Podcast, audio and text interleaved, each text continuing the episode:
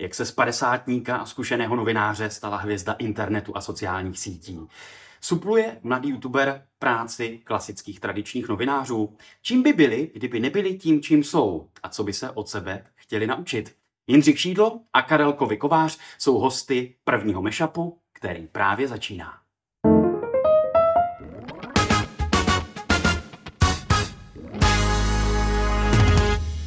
Já jsem Michal a tohle je můj mešap. Miluju hudební mešapy, to znamená prolínání dvou úplně nesourodých a rozdílných skladeb a to bude přesně princip tohoto pořadu.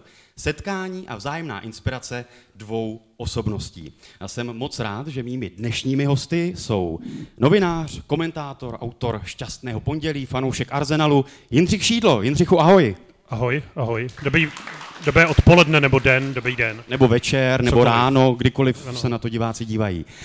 A druhým hostem je influencer, youtuber, tvůrce a vlivník Karel Kovikovář. Karle, ahoj. Ahoj, hezké odpoledne. Vlivník? To je Karlův pojem, vlivník. Já jsem se velmi snažil ho implementovat do české mluvnice a no. Ústav pro jazyk český na oplátku kodifikoval influencera takže mě to nevyšlo. A já jsem se rozhodl, jo. že budu ten pojem vlastně rozšiřovat a Karla v tomto podporovat, takže ho představuji jako vlivníka. Já ti moc děkuji, Michali. Je vidět, Jindřichu, že jsi nikdy neviděl žádný náš rozhovor, protože my už jsme to několikrát použili s Karlem.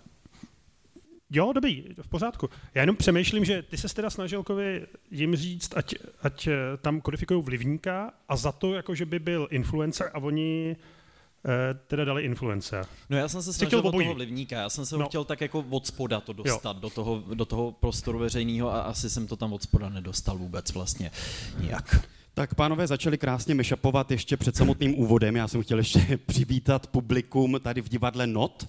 Takže dobrý den. Můžete si zatleskat, ano. A chci poděkovat divadlu Not, které nám proskytlo tyto galerijně, barové, muzejní prostory. A mimochodem doražte do divadla Not, protože tady hrajou naprosto fantastické věci, takže díky divadlu Not. No a ještě technická informace. Eh, Mashup najdete vždy s několika denním předstihem v plné verzi na herohero.co lomeno Michael, takže budu moc rád, pokud mě podpoříte a pokud se stanete součástí nově budované mashupové komunity, budou tam do budoucna bonusy nebo například přednostní nákup vstupenek na natáčení. No a po několika dnech se část toho videa objeví zdarma na Stream.cz a na YouTube, takže budu rád, když budete odebírat můj YouTubeový kanál, když to budete lajkovat, sdílet, komentovat, posílat do světa a tak dále. Pánové, kdo z vás je nejstarší český YouTuber? Jindřich se zasmál. No, no zasmál. Já, já jsem nejstarší, ale asi tady v místnosti, ale jako youtuber asi úplně nejsem. Tak eh, a já nevím, Kovi, jsi nejstarší český youtuber teď? Um, ne, rozhodně ne. ne nejseš, protože... No a nejsi nejdéle působící taky český ne, youtuber? Taky ne. Já jsem byl až v takové té třetí třeba vlně, která tam probíhala někdy už od roku 2010. Já jsem byl až 2012. No já vím, že Jindřichu, ty se nerad, to, to byla dlouhá doba, dlouhá pro, pro Já vím, že Jindřichu, ty se nerad vlastně označuješ za toho youtubera, nebo nemáš to rád, ale sám říkáš, že tvoje dcery tě tak vnímají, no jo, že ty ale tě tak to už, už ne, to bylo před třeba pěti, šesti lety, kdy moje dcery hodně koukaly na YouTube, teda ty starší, ta mladší na to kouká teď, jste trochu vyděšený. A, e, a koukali na Kovyho teda mimochodem, jo. A tak jako spíš se mnou vtipkovali, měli prostě sandu ze starého otce, jo. Ale já jsem samozřejmě se nikdy jako neoznačoval za youtuber, protože jsem na YouTube nikdy nebyl. A kromě toho vím, že třeba nejstarší youtuber podle mě je Míra Bosák. Jo. Tomu je tak 75 a má tam jako... Ale vypadá pořád stejně. Vypadá, vypadá pořád stejně od roku 93, to je pravda, ale, ale, ale je, je objektivně strašně, má tam dobrý pořád. No, jak se vůbec stalo to, že tradiční novinář, který pracoval v týdenících, novinách, české televizi, vlastně pronikl do toho internetového světa na seznamu, satirický pořád, vtipná videa. Jak se to stalo? Uh, no, já ano, já jsem stará škola, si chtěl říct, to je pravda. Ne, to počkej, jsem absolutně tak ne, ne, ne, ale já jsem, jsem, že jsi zkušený. Mě, mě to nevadí, no jasně, já, stará škola, já jsem, já, jsem, já jsem teď nedávno zjistil, že já jsem vlastně začínal v médiích, to znamená v tištěných novinách, protože nic jiného tehdy nebylo, kromě potrubní pošty, tak jsem začínal v podstatě asi dva dny předtím, než bylo Československo, tehdy Československo ještě, připojený vůbec na internet. To znamená, že jako já jsem vlastně k tomu musel nějak dospět, no a protože jsem 25 let trávil opravdu v těch klasických médiích, většinou jsem psal na papír, nebo do papíru, to nevím, jestli si z vás tady ještě někdo vybavuje, ale ještě občas to je na stánku, a v muzeích, tak eh, prostě ta doba mě k tomu přinutila. Jo? Jako, já si nejsem jistý, jestli já jsem úplně jako ideální člověk pro audio a video. Jo? Ne, nevím, no. Ale, ale doba je taková a, a pro ty média je to jako vzrušující, že můžou zkoušet a novináře, že můžou zkoušet věci, který, ke kterým by upřímně řečeno nikdo nepustil před 15 lety no, celkem rozumně. Jindřich tady mluvil o tom, že se není jistý, jestli je vhodný člověk pro audio a video, ale je super úspěšný, sledovaný, hmm. má svůj internetový pořad, má podcast. Jak se mu to povedlo, Karle? Jak to hodnotíš jako nezávislý expert? Já myslím, že období potrubní pošty a psaní na papír zanechalo v Jindřichovi spoustu zkušeností a vlastně toho, z čeho potom mohl čerpat do té nové éry. Je to jako Taylor Swift má různé éry, tak i Jindřich Šídlo má země padel, viď, že? Různé éry. A ne, a ten, takhle, já na vás občas koukám, někdy vás i poslouchám a, a baví mě to hrozně, takže musím říct, že i, i já jsem vlastně součástí vaší cílovky trochu. Jsme se tykali vždycky, ale dobře, tak eh, nebo to bylo jako, jako va, týmově, vaši, týmově, jako týmově. Tým. Ne, ale moment, já, já jsem to teďka s tou potrubní poštou myslel úplně vážně. Jo, já jsem, a já jsem to hrozně rád vzpomněl a děkuju teda, děkuju Kovimu. A eh, já jsem, když jsem začal, v únoru 92, tak normálně se fotky posílali ještě potrubní poštou z ČTK do budovy na Florenci, která už nestojí, místo ní je tam teďka ten nový ten, ten, ten nový baják, vlastně jako jenom upgrade toho, co tam postavili. A fakt, se to, fakt jsem to nosil jako potobní poštou. Je to hrozně, a trhal jsem četku papírovou. A tím končím své nostalgické vzpomínky na 90. léta a můžeme se bavit jako dospělí lidi. Tak v tom případě teda odhazuji svoji přípravu, přípravu, která je plná 90. let, ale k tomu se ještě dostaneme.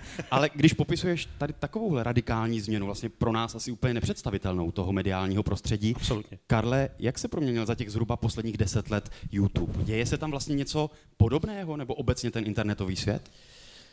Dějou, ty proměny jsou obrovský. Je, určitě se to strašně profesionalizovalo. Je fascinující, jak já jsem na to vzpomínal teď v prvním dílu podcastu, kluci a holky z pokojíčků najednou mají třeba firmy nebo mají týmy, uh, táhnou vlastně třeba velký, skoro svůj vlastní malý mediální dům, ve kterém mají třeba videotvorbu, podcastovou tvorbu. Uh, takže to, co začalo jako koníček nebo jako zabíjení volného času, tak se najednou hrozně profesionalizovalo. Až je to občas strašidelný vlastně, kam se celý ten prostor dostal a kolik toho obsahu teďka vzniká. Přijde mi, že vzniká jako hrozně moc obsahu teď. A my tomu teď přispíváme tímhle Děláme pořadem. Další, ano. Já jsem se ptal, já jsem dělal s Kovim asi před pěti lety rozhovor, jestli si na to pamatuješ, na, na jednom festivalu hudebním a, a vlastně jsem se ptal, kolik lidí je tým Kovy. Jo, a čekal jsem, že to bude já nevím, třeba 15 lidí, jo, že, že prostě to bude tak, jak si představuješ tým takhle vlivného člověka. A ty jsi říkal, že jsi byl sám tehdy, že jo, jakoby na tu, na tu tvorbu. No, no. Já jsem to nevě, jako tomu moc nevěřil, ale zdá se, že můj tehdejší předpoklad, že to bude jako se profesor, nebo předpoklad jsem o tom nic nevěděl spíš, tak eh, že se jako naplňuje. No. Že to je, jako můj tým se od té doby rozrostl o 100%. Jsme dva teď. Kolik lidí se podílí na šťastném pondělí? Vás pět, asi pět? pět? Pět asi, pět nebo šest, a, ale z toho jsou nějaký půluvazky, takže no, zhruba takhle. Jako není to nic velkého. Když tady padla ta 90. léta, tak když jsem no. si dal do Google eh, Karel Kovy Kovář a 90. Eh, typl bys Jindřichu, co na mě eh, vybaflo? Datum narození. Jeho. Ne, hudební očistec. To je pravda. Hudební očistec, protože Karel, nevím, jestli znáš tato jeho videa, hudebních očistců. Hudební očistec, já jsem si ho užil, tak já jsem ho možná... no právě. A mě právě, Karel, zajímá, když se řeknou devadesátky, tak jako ta šílená hudba je to, co tě první napadne? Šílená. Um, tak, uh, hudební očistec se soustředí na šílenou hudbu, který devadesátky samozřejmě tam jako těch úlovků je hodně, samotný pořád do Remy vlastně generoval mm, spoustu mm. takových úlovků, ale jinak určitě vznikalo i spousta velmi kvalitní hudby, ale já jsem zjistil, když si posílal svoji otázku na devadesátkový filmy, tak mě zajímalo, kolik já poslouchám devadesátkový hudby. No. Zjistil jsem, že skoro vůbec nic že mi to jako úplně, tahle dekáda, že mě minula, že já jsem buď jako 70s, 80s, anebo už 2000s, ale 90 vůbec. My se ještě k těm 90 dostaneme, ale přece jenom ty 90 teď zažívají obrovský boom. Má to televizní, nebo byl ten televizní seriál, tady v Nodu hrajou představení Legend of Lunatic, mimochodem, doporučuju, eh, fenomén kapely Lunatic, ale Jindřichu, proč podle tebe se dnes vlastně tak vracíme k těm 90 No, tak já se k ním vracím Bob Den, protože já jsem dneska já si uvědomil, že půjdu sem, říkal jsem si, který rok by dneska mohl být, 92. Stáhnul jsem si Papa Won't Leave You Henry od Nika Cavea, poslouchal jsem to celou cestu do práce.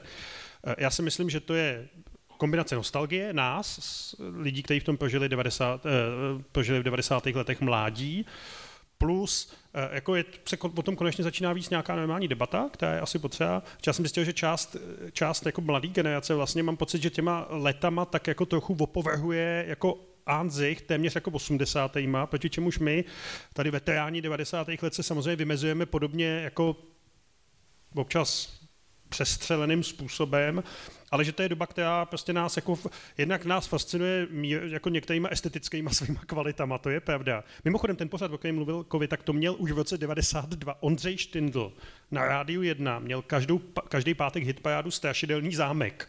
Jo, kde pouštěl to nejhorší z český pop music. To je mnohem lepší název než do Remy. Strašidelný zámek. A že to ty lidi prostě fascinuje, protože pořád ještě jakoby ta země je ovlivněná tím, co jednak v 90. letech začal, a hlavně lidma, kteří v 90. letech se tady objevili a začali začali svoje kariéry. Tím to je podle. A je ta debata podle tebe z extrému do extrému, že jedni ty devadesátky adorují jako neomezenou svobodu a prostě radikální změny společnosti, politiky, ekonomiky, všeho a na druhou stranu to nějaká část společnosti hejtí a právě se na to dívá trošku s despektem, módou počínaje a lunetiky konče? Účesy samozřejmě nesmí chybět. Jo, jako... A mulet samozřejmě. No, ale to, to, ten mimochodem to je 80 věc, chci upozornit. Ale občas to ta debata tak, takováhle je, občas už se vede jako sofistikovanějíc. Já jsem třeba nebyl úplně nadšený z toho, jakým způsobem byly ty 90 vyobrazený, nebo ty roky vyobrazený v seriálu 90 protože to byla jenom odporná móda, kde tě na každém rohu mohl někdo zavraždit. Jo? Tak takový to nebylo úplně, musím říct. A ale já to, jako já to vítám a e, jako myslím si, že prostě ta mladá generace, která jako dostává čím dál víc rozumu, sebevědomí a tak, tak jako se na, a tím pádem jako i víc hlasu, což je dobře, tak se na generaci svých rodičů a na, který, na jejich mládí dívá kriticky. Já jsem taky měl sandu ve, ve 25 nebo ve 20 z mámy, jak vzpomínala na 68. Tak teď se nám to vrací, to je úplně v pořádku. Já tím jenom nechci otravovat už, jako, protože já přijdu ráno do kanceláře a oni mi říkají, tak co, o čem nám budeš vyprávět dneska. Jo. Tak zase je dobře taková to mezigenerační sounáležitost. To není sounáležitost. To, to bych jako sounáležitost nenazval. Karle, Jindřich často ta 90. leta popisuje jako období absolutní svobody a prostě radikálních změn. Cítíš to tak, že dneska tu svobodu v tvorbě nemáme třeba tak absolutní nebo tak velkou? Možná nad tím trochu víc přemýšlíme všichni, přijdeme, aspoň zpětně, jak já to vnímám, nevím, jestli v té době to tak bylo, že v těch devadesátkách moc nikdo na ničem nepřemýšlel, prostě jako tvořil a tak to pouštěl do toho světa bez nějakého filtru. Dneska jsme si asi vědomí toho, že, že jsou nějaké věci, nějaké hranice, které je dobrý mít aspoň v hlavě nebo na ně myslet. Um, takže možná je to spíš nějaká, neúplně jako sebecenzura, ale spíš nějaký vědomí toho, že um, můžem, může se to sdělení dostat k někomu, že na ně může reagovat nějak jinak jinak. Um, takže asi spíš víc přemýšlíme možná nad tím, co vypouštíme do toho prostoru, i s tím vědomím, že už to tam bude navždycky. Zatímco v těch devadesátkách já bych si třeba myslel, kdybych dělal televizi, ale to se odvysílá, už to nikdy nikdo nenajde, no tak já od 30 let později to vytahuju, že v těch svých videích třeba ty věci, což je hrozný. To, jako proklínám se za to občas, chudáci lidi v devadesátkách. No zase, zase v těch, jako jasně, teoreticky, co, co se vymyslel, tak mohlo jít ven.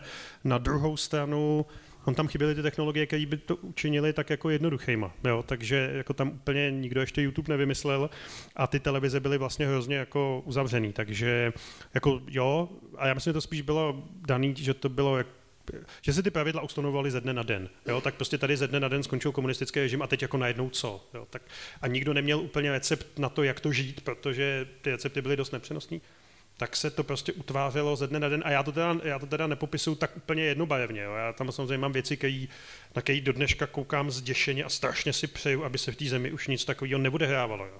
Typicky jako, jako rasový násilí, který tady bylo a tak. Jo. Ale je pravda, že muzika tehdy byla dobrá a byl dost si přišel, jestli ty 90. přicházíš, protože podle mě hudební vývoj skončil v roce 95. Pak už vlastně nezniklo nic. 99 ještě byla, byly doby jedny Chili Peppers. Ale pak už vlastně nic. Jo. No pojďme se zeptat našeho publika, co se vám vybaví, když se řeknou 90. léta. Schválně si vás tady vyzkouším. 90. Šílená moda, šílený účesy. Jsme zase u toho. Co vám? Moje narození. Ano, je tady někdo, prosím vás, kdo si pamatuje finále na Gana? Já. Ano, Jindřich. Co jste dělal 22. února 1998 ráno? No, koukal jsem se na hokej. Výborně. A kde? Myslím si, že ve škole. To byla neděle. Ne, to byla neděle. Finále byla neděle, ale semifinále s Kanadou bylo v pátek. Semifinále bylo ve škole a neděle už teda finále bylo doma. Kdo ještě tady má nějaký zážitek z devadesátek o finále na Gana? Vy jste sledoval na Ganu, vy si to nepamatujete. Tým, moc mladý. A 11. září 2001, to nejsou devadesátky? Stále moc mladý. Stále moc mladý. Výborně, máme tady mladé publikum, tak to jsme rádi. Každopádně, Kovi, vrátím se k tobě. Ty ve svých videích se dostal od parodí a hudebních očistců a prasátka Pepiny, nebo jak se to jmenovalo? Pepa. Pepa, pardon. Prasátko pardon. Pepa, Pr- nebo prasátko. Slezina. S- Slezina, tak. Tak se dostal k sofistikovaným tématům, jako je třeba vysvětlování Brexitu, očkování, voleb.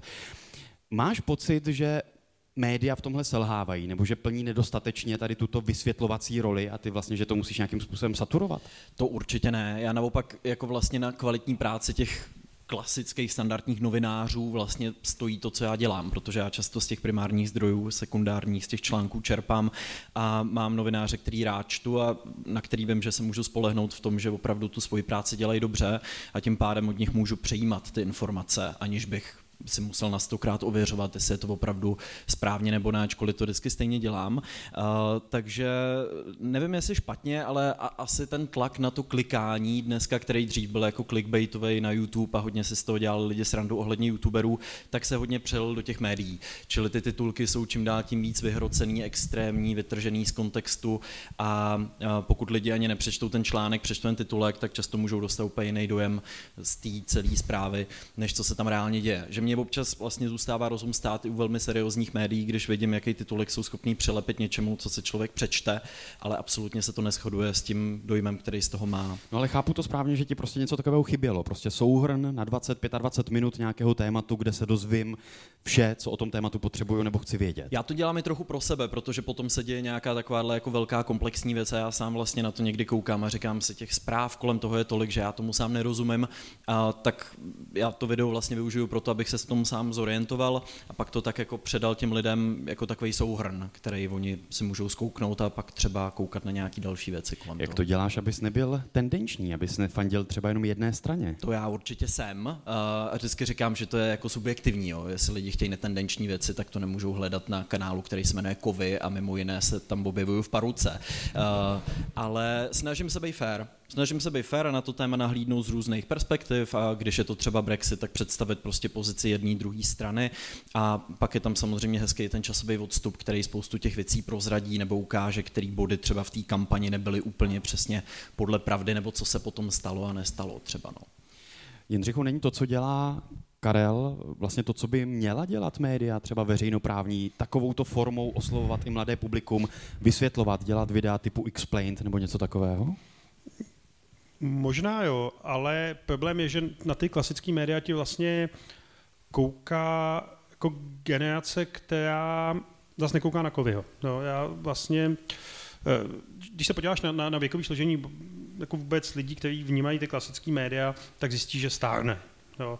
A jako možná by to od české televize byl jako úctyhodný počin, který, do kterého nevím, jestli se jako pustí, protože přece jenom jako to vyžaduje nějakou opravdu dávku jako osobního zaujetí, tím pádem i nějakých jako víc názorů a tak, ale já- jako ty klasické média jsou jako asi do jisté míry dost už mrtví, jo, vlastně jenom pobíhají s tou sekejou v zádech a čeká se, kdy se úplně vyčerpají a že to bude jako přirozený proces, což já vidím na těch dětech, ale vidím to i na sobě. Jo. Já vlastně jsem zjistil, že už dneska se na klasickou televizi dívám jenom ve dvou, jako lineárně, dívám jenom ve dvou případech a to je nějaký jako breaking news, který se vyvíjejí, nebo já nevím, inaugurace nebo takovéhle věci a sport. A vlastně k ničemu jinému už to dneska jako nepotřebuješ. A to nemluvím už vůbec o, o e, jako tištěných novinách, že jo? to je jako úplně jiný příběh a tak, takže podle mě to, co dělá Kovy, jako má zůstat tam, kde je, byť kdybych byl ředitel České televize, tak ho požádám o to, aby to dělal v České televizi, ale ty lidi se... Karel by to nedělal? Ale myslím si, že nedělal bys to. No, já myslím, že jo, že bys k tomu přišel, že, že to nechceš dělat, protože to má spoustu omezení. A hlavně Kovyho publikum je prostě zvyklý si to hledat tam, jo. A já to vidím na svý sedmiletý dceři, která kouká dneska na ten YouTube. Já jsem občas zděšený z toho, co se tam jako, my to hodně kontrolujeme a tak. A občas jako slyším, co tam poslouchá, tam okamžitě letím a vypínám to. A ono to, jako, zase ta svoboda, která tam je samozřejmě, a, jako, nese sebou jako velký rizika jo, pro, pro celou tu společnost vlastně. Jo. A já moc nemám recept na to, jak se tomu bránit, kromě toho, že je potřeba těm dětem říkat jako odmala jako nějaký hodnoty toho, jako kde co najdou, jak to poznají a tak. A e, pokud e, na tom e, YouTube budou hledat Kovyho, tak budu rád, ale děsím se, že se přehmátnou někam jinam a vlastně, protože to na první dobu jako neskušený konzument médií to úplně nerozezná, že jo, jako, co to je. Hmm. Tak tak tam jako mám, mám eh, jako obavy. Jo, to. Že, že ta doba klasických médií, které jsou taky splázaný nějakýma pravidlama, prostě skončila. No.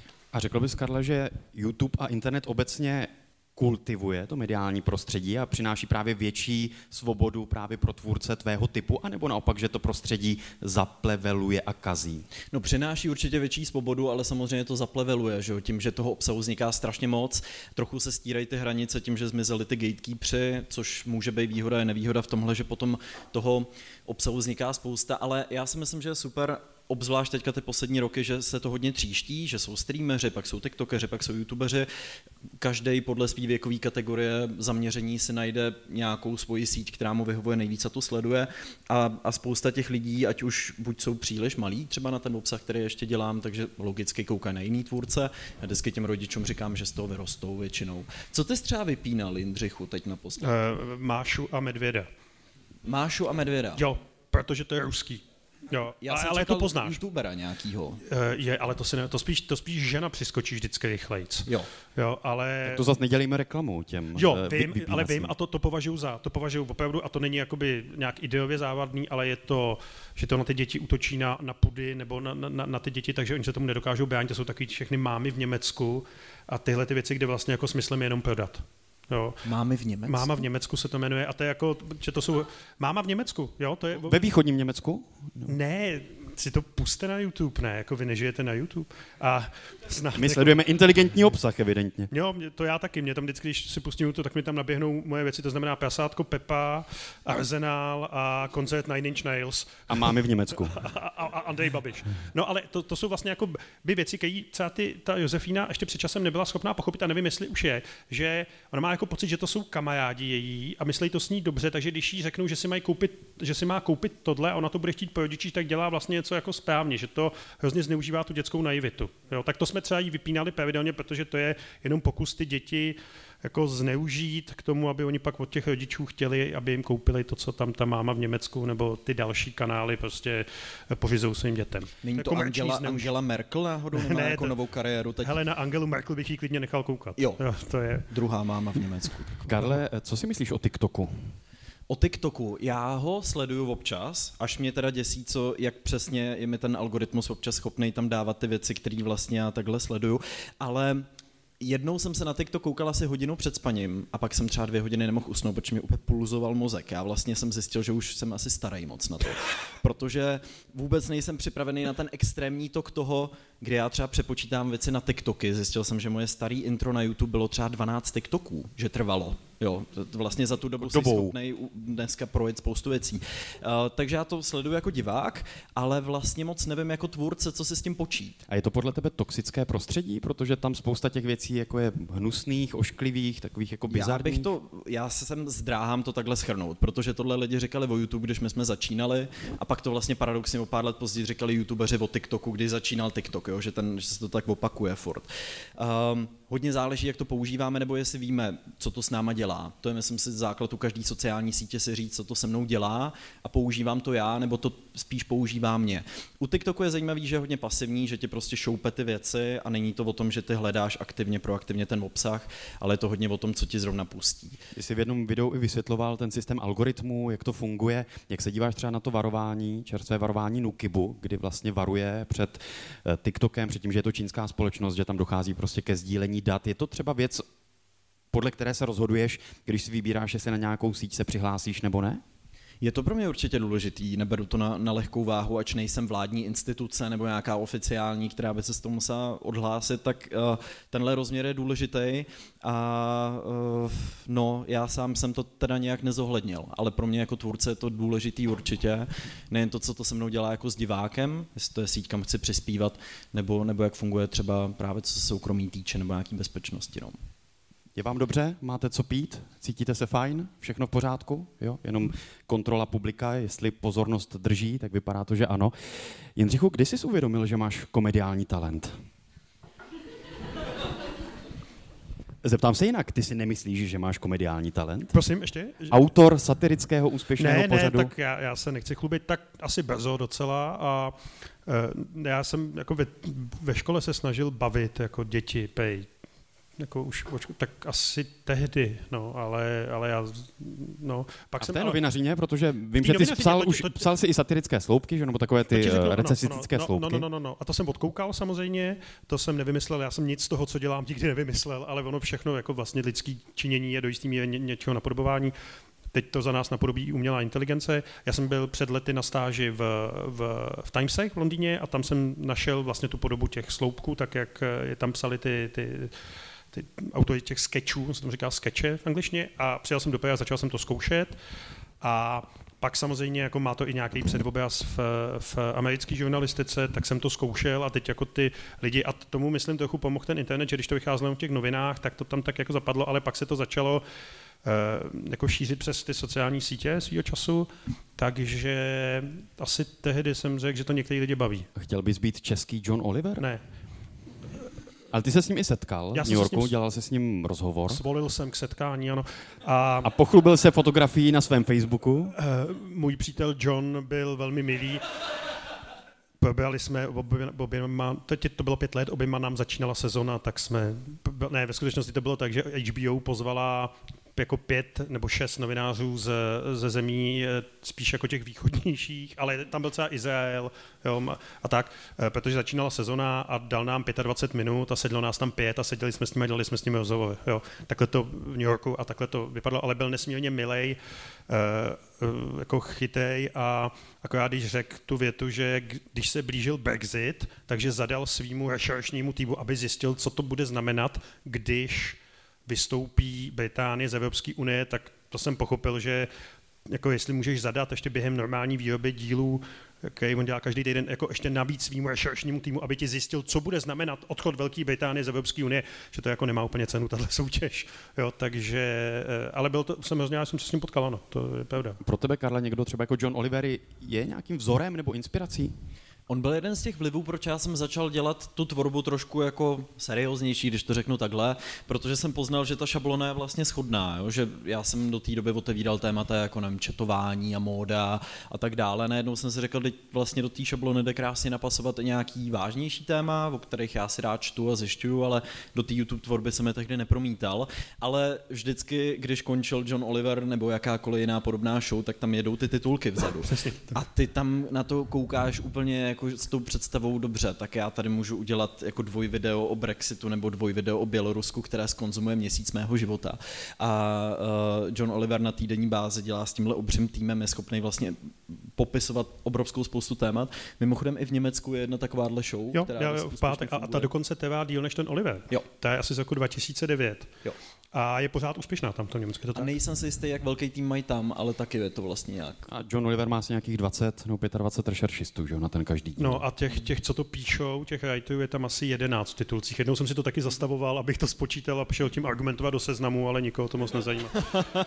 a, jenom ještě jedna věc k němu. On uh, sbíral nebo popisoval v tom rozhovoru s tebou uh, zkušenosti jako stand-up komik v anglických hospodách a řekl k tomu. Sedí před vámi chlapy, kterým čtete v obličeji. Zaplatil jsem za tebe tři stovky, tak mě koukej rychle rozesmát, protože zatím moc vtipnej nevypadáš. Ne to řekl pro New York Times konkrétně tohle v rozhovoru. O kolegové Máte... z New York Times, ano, tak, tak, tak, tak. Máte, nebo neměli byste mít vlastně podobnou průpravu pro tu vaši práci jako stand-up komika? Ne, neuvažoval jsi o tom nikdy? Ne, já jsem, se, já jsem se do toho nikdy nepustil, myslím, že bych to neuměl a e, mám jako obdiv k lidem, kteří vylezou na pódium sami, protože tam si s nikým nepomůžeš a, a opravdu před tebou můžou sedět jako takhle vy se tváříte teď trošku otráveně a takhle můžou ty lidi sedět jako celou dobu a když to ne, ve třetím větě jako nezlomíš, tak podle mě to musí být člověk hrozně silný, aby to jako unes, že se mu nikdo nesměje. Jo? Tak to, to, do tohohle já jsem se nikdy jako nepustil. Karle, tebe by to nelákalo? Stand-up? Já velmi souzním s Jindřichem, protože jen, jen ta představa, že stojíš na tom pódiu, chceš někoho rozesmát, vidíš ty lidi před sebou, kteří jsou od tebe takhle daleko, nikdo z nich se nesměje, Ještě v té hospodě, víš, jak se jako napijou. Takový. Nebo letí ten půl litr, taky tak, tak kdy už to přijde, nepřichází to. Jako je to, je to hustý. Já proto mám obrovský obdiv a mm, nedokážu si představit, že bych to dělal.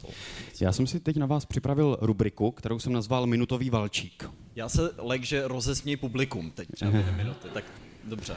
Že by? Ne, ne, ne zkoušet to nebudeme. Jmenuje se to Minutový valčík a možná znáte tu Chopinovu skladbu. Minutový valčík netrvá minutu, trvá asi minutu 40, ale říká se, že dobrý klavírista zahraje Minutový valčík za minutu. Nebudu po vás chtít hrát na klavír, ale budu vám klást eh, otázky a budu prosit o co nejrychlejší odpovědi, aby to, abychom to stihli v rámci té minuty. A potřebuju eh, pomoc publika, prosím vás, mohli byste nám to někdo stopovat?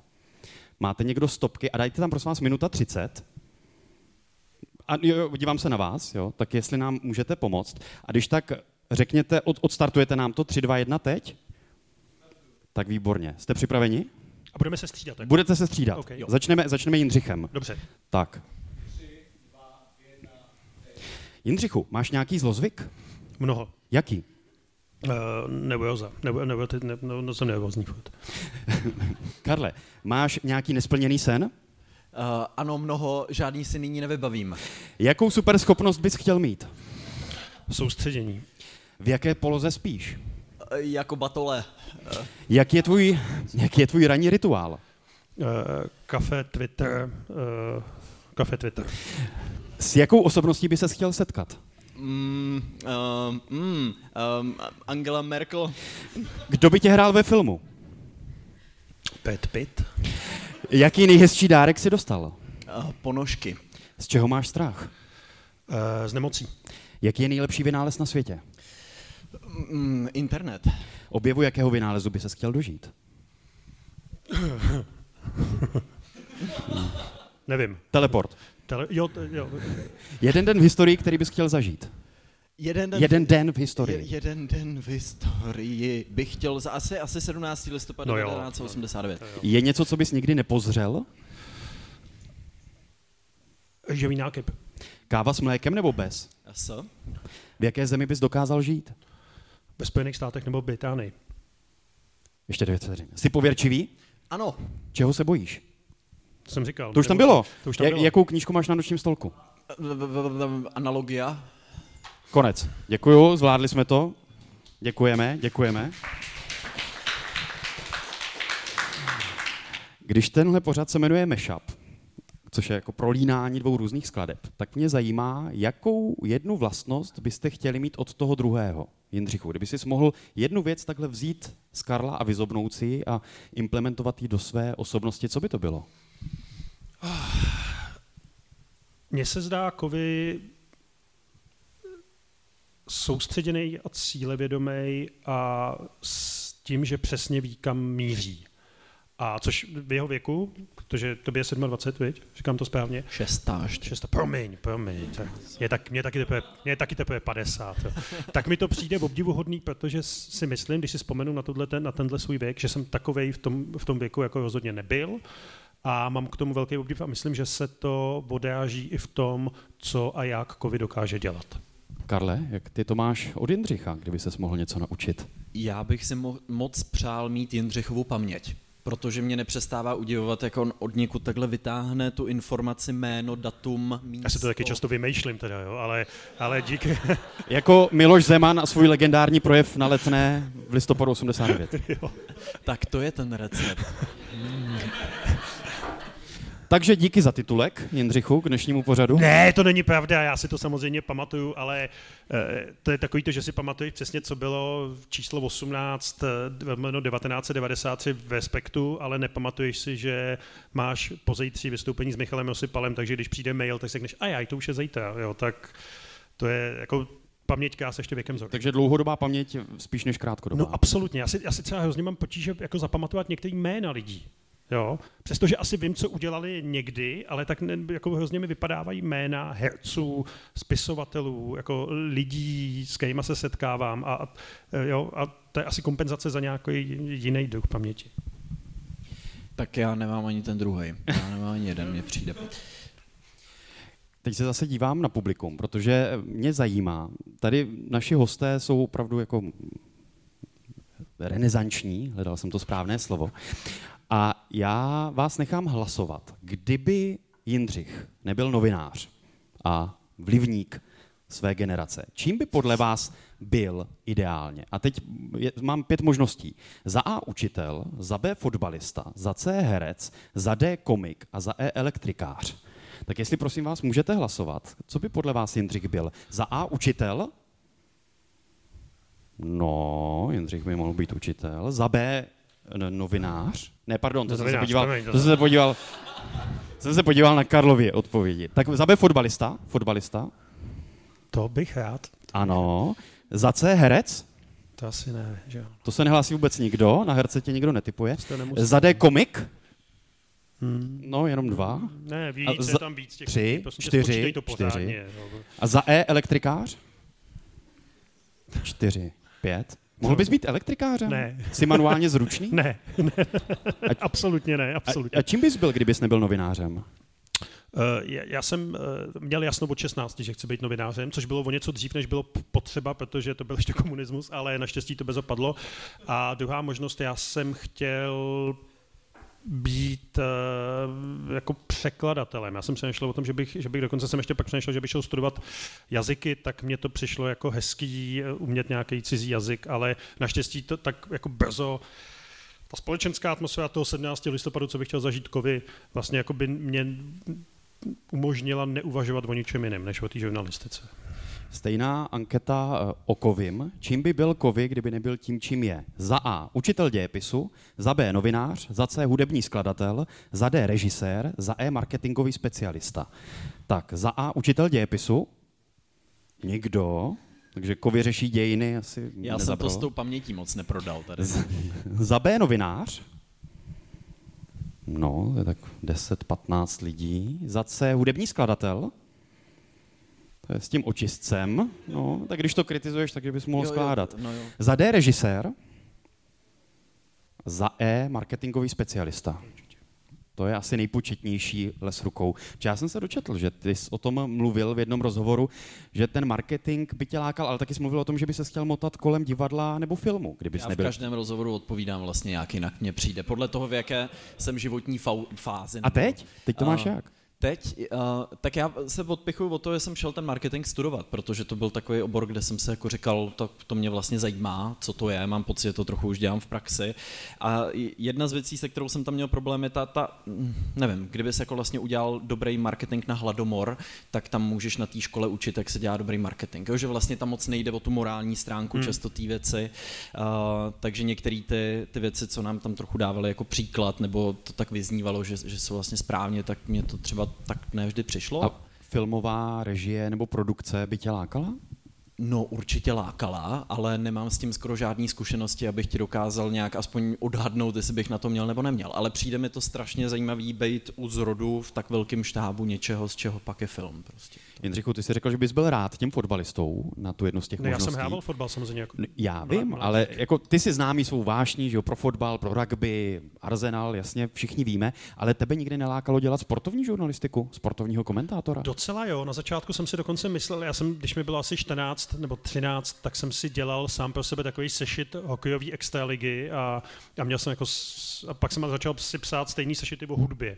A docela jsem o tom na začátku uvažoval, ale ta doba prostě byla taková, že to vtáhlo, že nás to vtáhlo do té politiky, jo, a, nebo mě to vtáhlo do té politiky a už mě to nepustilo. Ale já občas se jako zabývám v úvozovkách sportovní žurnalistikou, já nejsem expert sportovní žurnalista, ale občas něco o sportu dělám a vždycky je to jako hrozně zajímavý vejlet někam jinam. Jo? A, a člověk potkává jako jiný, jiný typ lidí, než jsou ty politici pořád a, a tak, takže je to občas jako zajímavý. Karle, co je tvůj výlet jinam?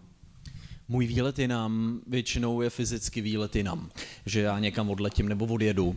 A někdy výlet jinam pro mě mám strašně rád uh, historii, takže třeba Stará Praha. Mě strašně baví si zjišťovat o různých čtvrtích, proč se ulice jmenuje, jak se jmenují, co tam bylo dřív, než tam bylo tohle.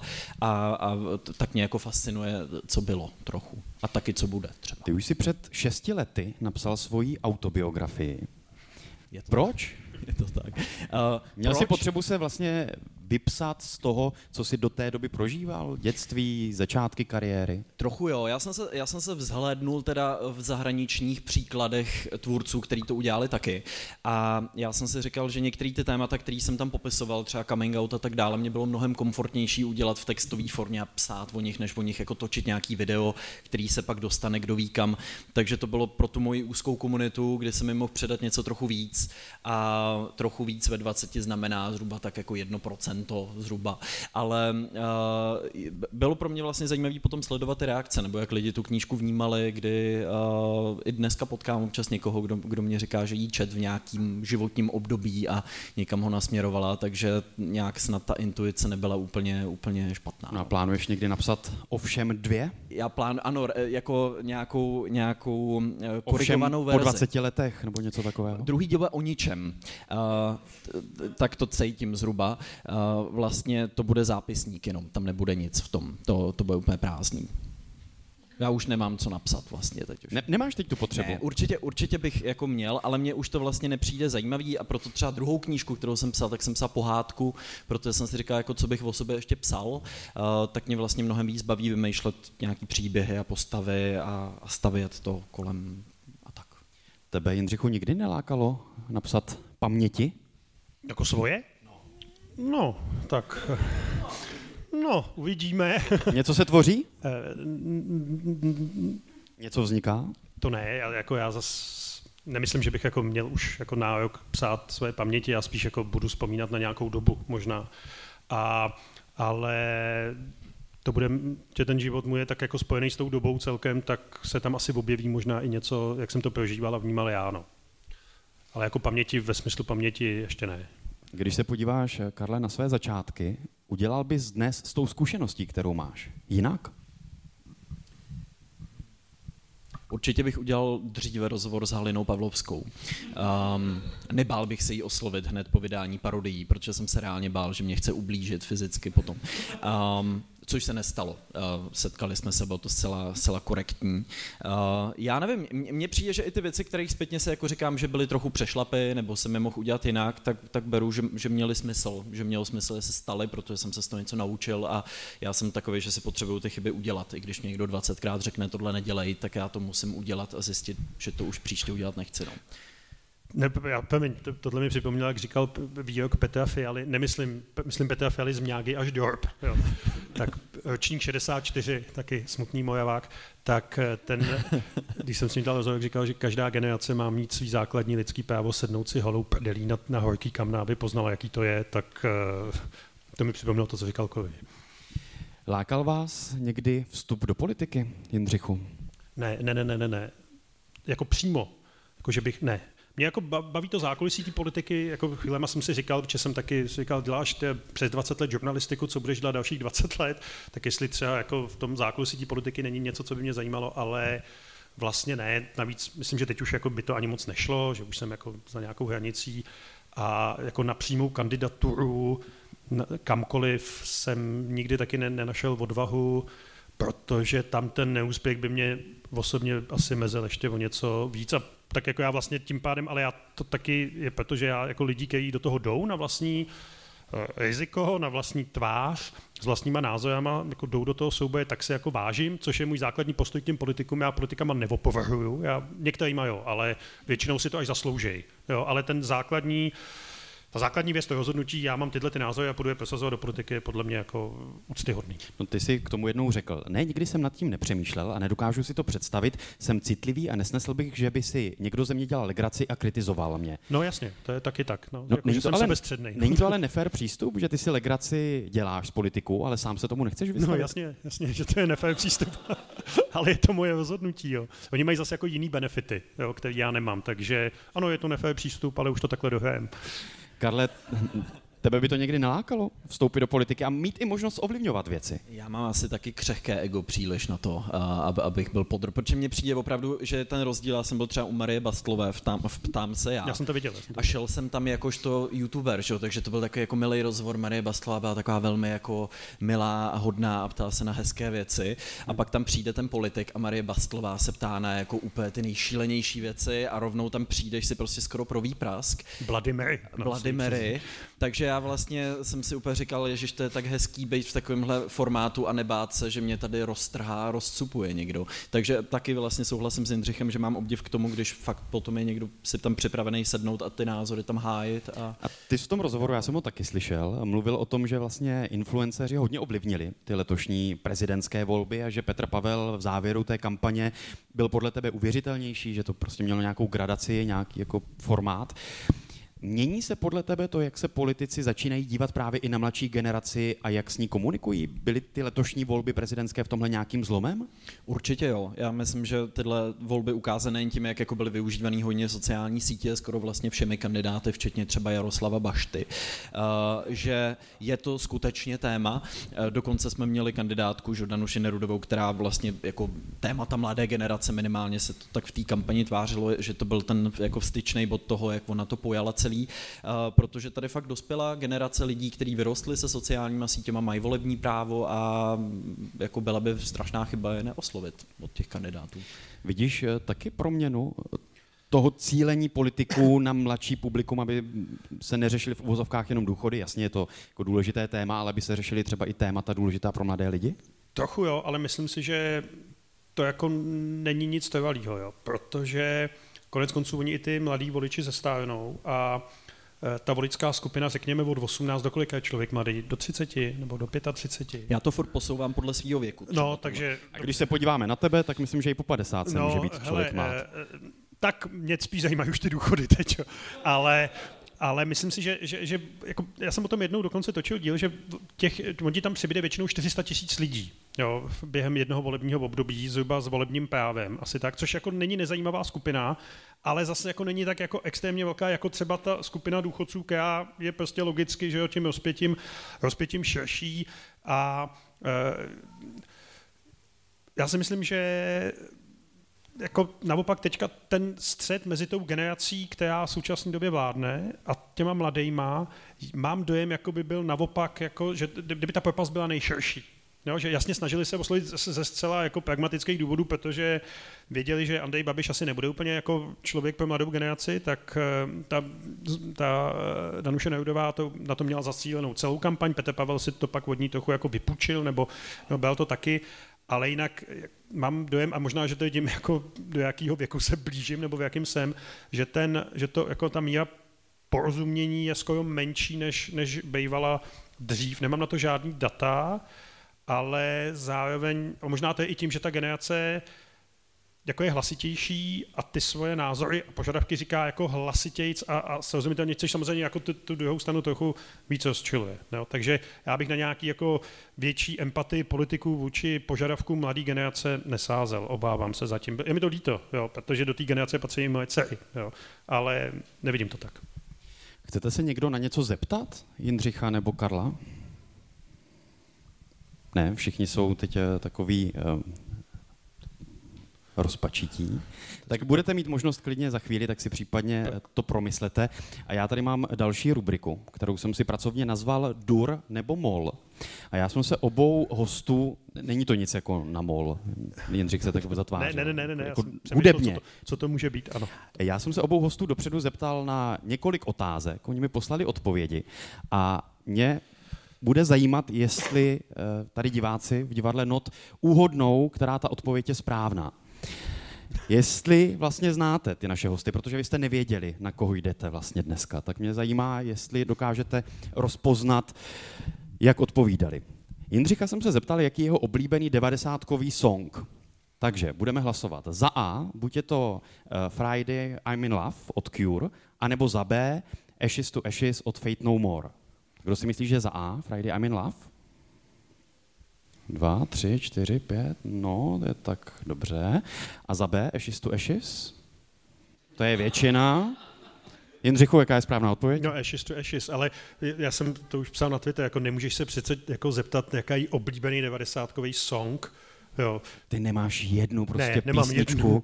Já jsem si pak... Osudovou. Osudovou. No ale ta vznikla v 80. letech, tak... eh, No a to by byla která? Hele, asi Where is my mind? To je hymna 90. let, napsaná v 80. letech. Tak Mejtin Valmes od tým nějaký až do Job, taky hymna 90. let vznikla v 85. Tak to je podobný. Zaspíváš? Ne, Zkusil jsem to. to nechcete. Karla jsem se ptal, jaký je jeho oblíbený devadesátkový film. A buď je to za A Matrix, anebo za B Pelíšky. Tak kdo si myslí, že Matrix?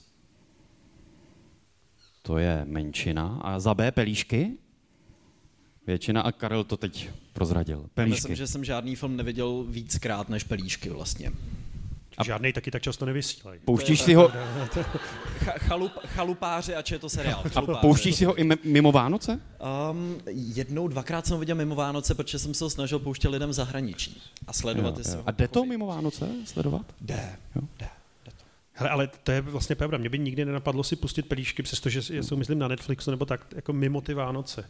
Jako Vánoce jsou, když jsou pelíšky, To je třeba Láska- Láska nebeská. láska nebeská a smrtonosná past. Jo, ta musí být. Smrtonosná past. Past? Nezná? Die Hard. Jo, to znám, ale na Vánoce? No jasně, Jo. to je nejvánoční, to, to se odehrává na Vánoce. Tak aha. Hans Gruber vždycky letí z Nakatomi Placa 23. prosince. Nejsem sám tady v tom zmatení, nejsem, nevím. První dvě, první dvě, trojka, První dvě. trojka už je v létě. Jo, jo. Jindřicha jsem se ptal, jestli někdy dostal dvojku nebo trojku schování. Za A ano, za B ku podivu ne. Za A ano. Většina lidí si myslí, že Jindřich dostal dvojku nebo trojku schování. Za B ne, ku podivu ne. Nedostal.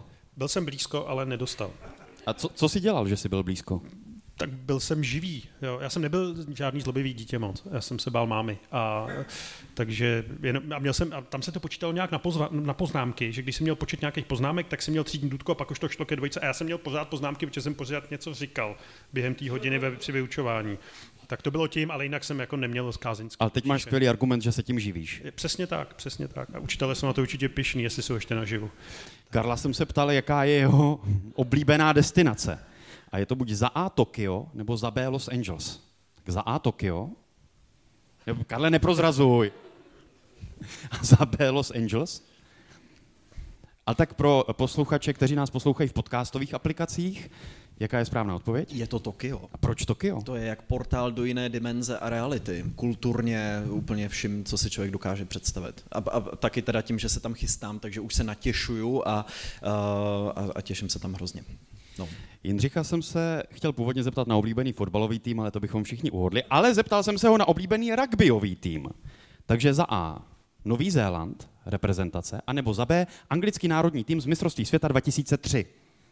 Za A Nový Zéland, za B anglický národní tým z mistrovství světa 2003. To nebylo těžký, že jo? Jak to víte?